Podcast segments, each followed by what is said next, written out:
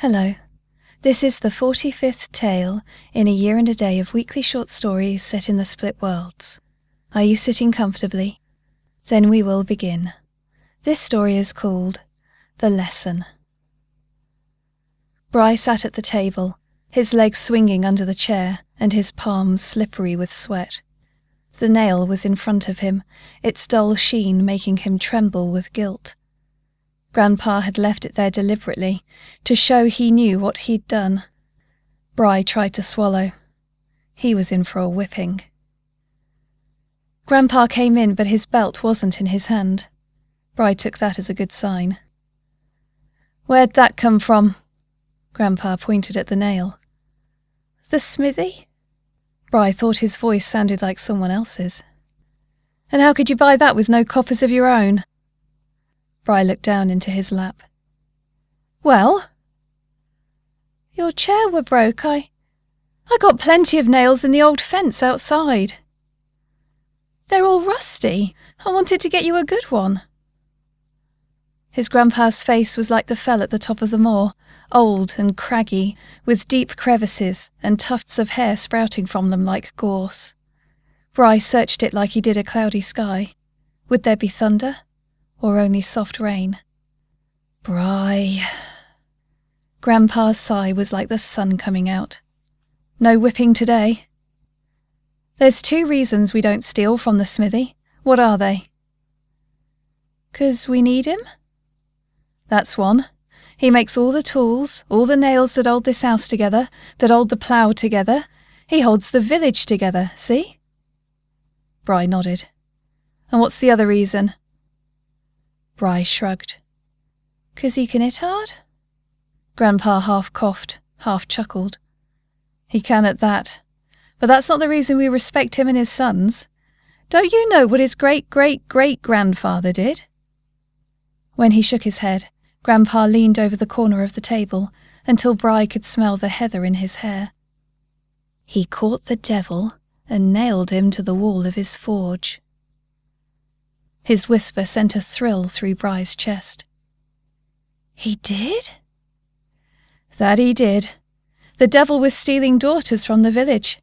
He took the baker's daughter, then the butcher's daughter, and then he went for the blacksmith's daughter, who was the fairest of the lot. But the smith grabbed him and hammered a nail through his hands so they couldn't be used for evil. And the devil brayed at him like a donkey for three days and three nights, but the smith didn't let him go. Then at dawn on the fourth day, the devil swore he would never harm those the smith cares for if he let him go. And it were a proper oath, Bry, bound in blood and sworn in the sight of God. And the smithy let him go, and the devil was ne'er seen again in these here parts. Bry jumped when Grandpa slapped the tabletop. So, what you doing now, boy? When Bry didn't reply fast enough, Grandpa cuffed him round the ear. You're taking that nail back and you're telling that smith what you did, and you're saying sorry. Bry's bottom lip trembled. He reckoned the blacksmith would break him in two. The man's arms were thicker than his body. But Grandpa put the nail in his hand, propelled him to the door, and pushed him out into the mud before he could plead for an alternative punishment. It had been raining for over a week, and the mud sucked at his boots as he walked through the village, leaking through their many holes and chilling his toes. He passed the baker, and the smell of his wares made his stomach cramp with hunger. He wondered if he'd ever eat another crust of bread again. The smithy was at the top of the hill, hewn out of an outcropping of rock, part cave, part stone building.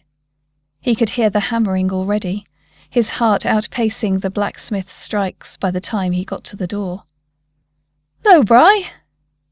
The blacksmith smiled at him. Bry could see the anvil, but the light from the doorway soon surrendered to the darkness of the forge, until all he could see was the glow of the fire. It was like standing at the entrance to hell.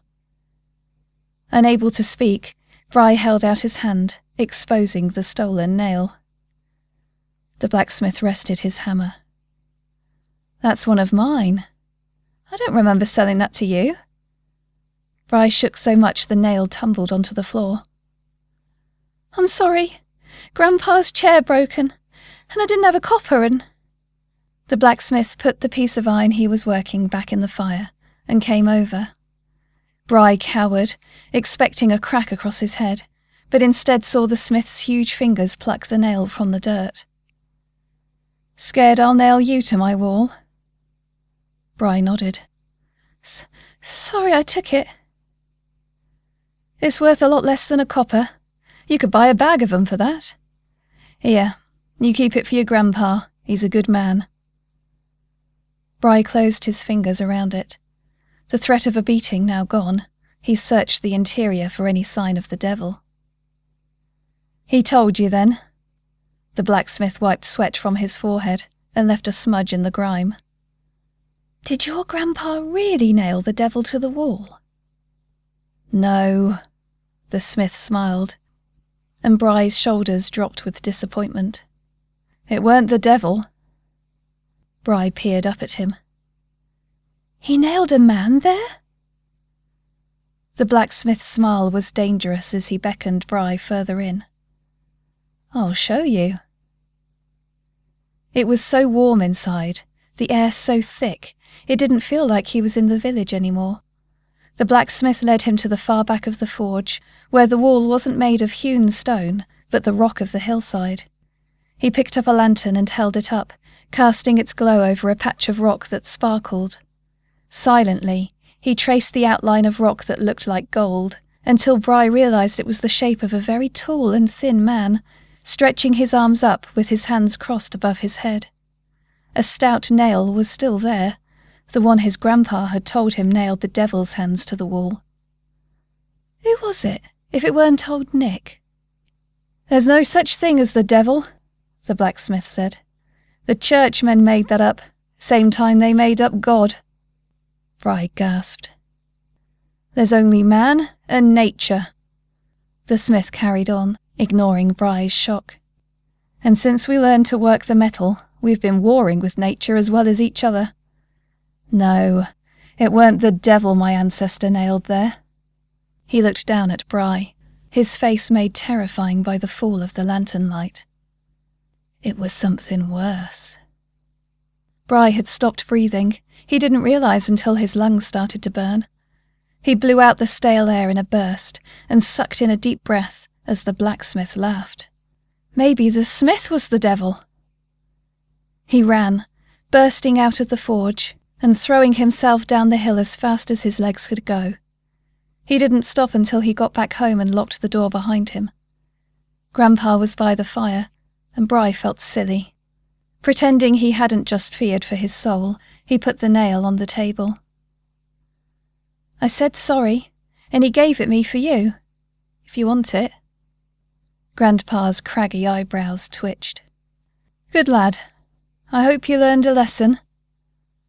Bry nodded. He'd learned it was best to steal from the baker. That's the end of this week's story.